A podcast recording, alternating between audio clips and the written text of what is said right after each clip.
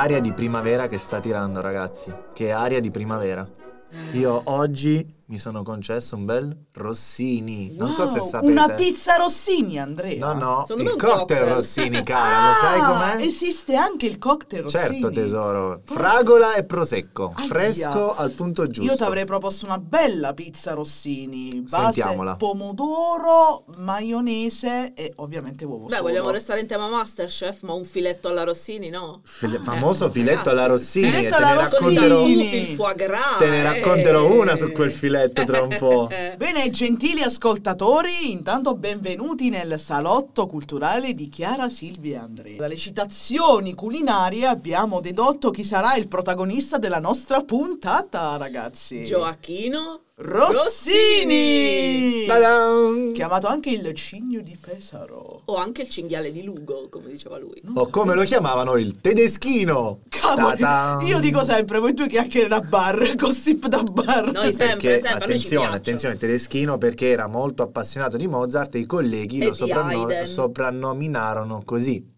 Ah, avete studiato stasera? Abbiamo Noto- studiato tantissimo. Noto con piacere gossip. che avete studiato. Il solito gossip. Allora Sempre. adesso cerchiamo di fare domande un po' più tecniche. Vai. Aia, sono- aia. Quando è nato Gioacchino Rossini, ragazzi? Vai, raccontaci della sua vita, vai. Gioacchino Rossini è nato tre mesi dopo la morte di Wolfgang Amadeus Mozart, precisamente il 29 febbraio del 1792. Allora, il buon Rossini, abbiamo trattato le altre le scorse puntate, comunque sempre di eh, compositori che provenivano da umili origini e anche il buon Rossini proviene da umili origini. Il padre è ovviamente originario di Lugo.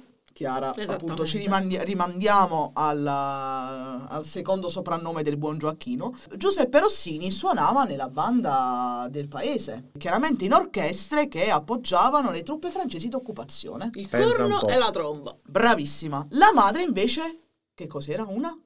Una cantante lirica e soprattutto autodidatta. Mi sa che Chiara ti batte stasera. Oggi, oggi batte, oggi batte. Chiara sei sul 10 e lode, stiamo- ci stiamo Wow. Chiara sta istradando. sul 2 a 1, eh. Wow. Ci stiamo istradando ragazzi, molto bene, molto bene. Era pure un tipo molto ironico, caggiante, amava la vita, diciamoci le cose come stanno, era un, un uomo molto solare. Però celava anche una profonda e profonda depressione. Poi successivamente, però. Vabbè, quello poi è sfociato negli ultimi anni di vita, Sì. che poi andremo a vedere con Sì, la sì, malattia, la famosa Ci villa di arriveremo. Sì. La- la- la- a? Parigi. Eh, La famosa questo- Villa di Passy a Parigi. Ta-dan. Parliamo sempre di tema prettamente politico dell'epoca, perché eh, il buon Rossini ovviamente i primi anni della sua vita, diciamo la giovinezza, la trascorre dove ragazzi in TikTok, TikTok Emilia Romagna. Ah, vedi, vedi, ci ha battuto. Tant'è Eh, sì, vero che per, per ragioni... Questa è la nostra maestra, eh. Eh, ragazzi, essere, essere musicisti ha anche il suo perché. Si sposterà chiaramente in varie città dell'Emilia Romagna, più precisamente a Bologna, dove comincia comunque gli studi musicali. Dai Chiara che questa la sai, la sai, la sai, la sai, si avvicina alla... alla... All'opera? No, spinetta e canto. E qua Wow. comincia il famoso apprendistato. Apprendistato, infatti poi entrerà nel liceo musicale di Bologna, eh, più precisamente nelle classi di violoncello e pianoforte. E poi piano piano, chiaramente col passare del tempo, precisamente più qualche anno dopo, comincia la carriera da operista. Perché ragazzi, sappiamo tutti quanti che Rossini è il più grande operista italiano. Tu pensa che c'è una... si dice che lui abbia pianto solo tre volte. Una di queste fu proprio quando gli fischiarono la prima. La seconda fu quando sentì Paganini, il famosissimo Paganini, ragazzi. Che Ragazzi, abbiamo già affrontato. È in una delle Andate nostre vecchie la nostra puntate. puntata. E quando gli scivolò il tacchino nel lago di Como. Questo non lo sapevo. Eh sì, perché Eh lui sì. amava mangiare. Ma amava mangiare bene, di qualità. Per un barbiere di qualità e infatti chiedo alla regia cortesemente di mandare la cavatina dal barbiere di Siviglia largo al factotum, precisamente la cavatina di Figaro. Vai, regia! Vai regia, facci ascoltare anche questa.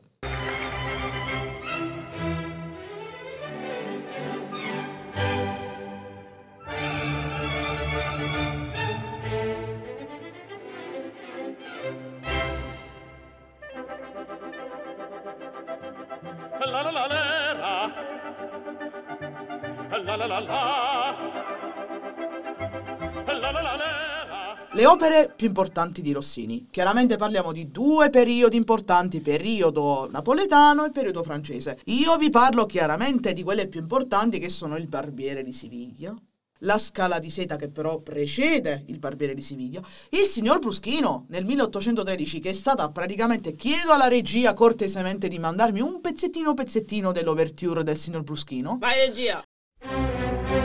Thank you.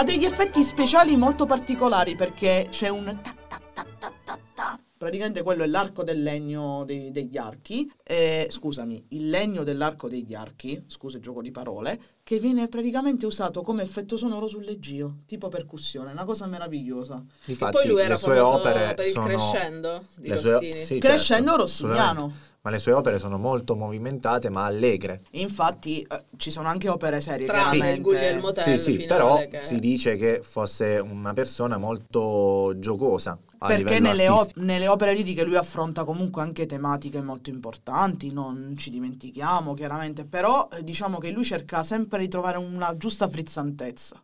E tante opere sono state comunque fischiate inizialmente, io ti parlavo appunto del signor Bruschino, ma poi lui comunque il primo periodo nel 1823 lo chiude con la Semiramide, che comunque fu anche molto importante come opera. T nel 1817 la famosa Cenerentola, che è l'opera con la quale il Teatro Marucino venne inaugurato. L'ascoltiamo? Regia Overture della Cenerentola, Via. grazie!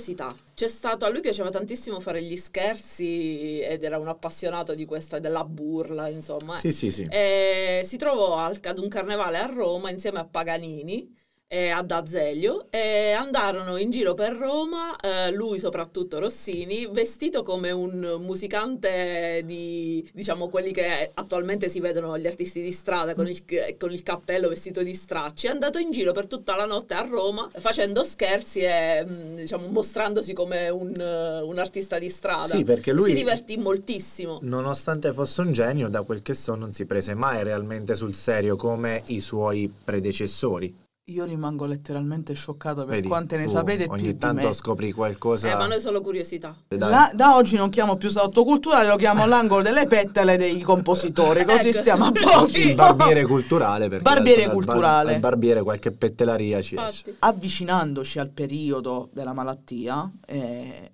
passiamo prima del periodo francese, viaggio a Reims, nel 1825 scritta per l'incoronazione di Carlo X, Guglielmo Tell, 1829, che viene praticamente due anni dopo la morte della madre di Rossini, che è un lutto che ha segnato profondamente il compositore, 1831 le ultime opere di Rossini, eh, Stabat Mater, per soli, orchestra e coro, che poi però venne, diciamo, rappresentato nel 1841 in tutta la sua completezza. Chiara, ci vuoi dire qualcosa sulla malattia di Rossini? Allora, Rossini attualmente si direbbe fosse bipolare, però come diciamo a quell'epoca ne- diciamo, era uno ipocondriaco, aveva la gonorrea presa a 20 anni e se la portò per tutta la vita perché a quei tempi non, eh, non c'era una cura. E poi oltre quello ebbe una, una malattia nervosa, quella che diciamo per lui era parecchio invalidante perché aveva scatti di ira, attacchi di panico, crisi nervose per eh, ossessioni, per cose veramente anche molto banali. Per esempio, non, eh, non andava mai in case dove c'era l'elettricità, ma doveva essere l'elettricità a gas, quella che aveva lui, quella che c'era a quell'epoca, altrimenti lui non poteva rimanere in casa, non poteva vedere un pianoforte a un certo punto perché altrimenti mh, l'ossessione per lui era, era diventata poi la sua stessa musica. Aveva queste crisi nervose, una malattia Ho- nervosa. Ho una domanda da farti. Mi sai dire qualcosa sui suoi peccati di vecchiaia? Composizione di lavori tra cui vi sono musiche da camera, concerti ed altro. Che lui compose subito dopo essersi ri- cioè, Ritirato nel suo silenzio Io artistico. sapevo solo che nel 1863, dopo che si è mm, praticamente rinchiuso in questa villa di Passy con la sua seconda moglie Olympe, Nicola Oli- Olympe, Sì. ehm, ha composto la famosa Petite Messe Solenne, solennelle Anche quella. per Difatti soli lui- coro, due pianoforti e armonium. Lui era molto geloso, tra l'altro, di queste composizioni vecchiaia. peccati. Sì, sì, sì. Non voleva farli ascoltare assolutamente a nessuno e non voleva assolutamente che nessuno li eh, suonasse in pubblico. Teneva nascosti nell'armadio della sua camera. Allora io ripeto, aggiungo un'ultima chicca che per una curiosità da musicisti, ogni estate in onore e omaggiando il grande Rossini, Cigno di Pesaro, cosa si fa a Pesaro secondo voi ragazzi? Il festival. Il famoso Rossini Opera Festival. Rossini viene subito dopo Mozart, giusto? Tre- praticamente è nato sì tre mesi dopo la morte di Mozart. Tu pensa che si dice che c'è una piccola leggenda metropolitana in cui si parla di un Mozart che non sia realmente morto, ma che abbia adottato Rossini. E che addirittura Rossini fu il suo prestanome, cioè le composizioni erano di Mozart. E parleremo di Mozart Nella alla prossima puntata! Salotto Grazie! culturale Silvia, Chiara e Andrea. Grazie. Radio Teation Air.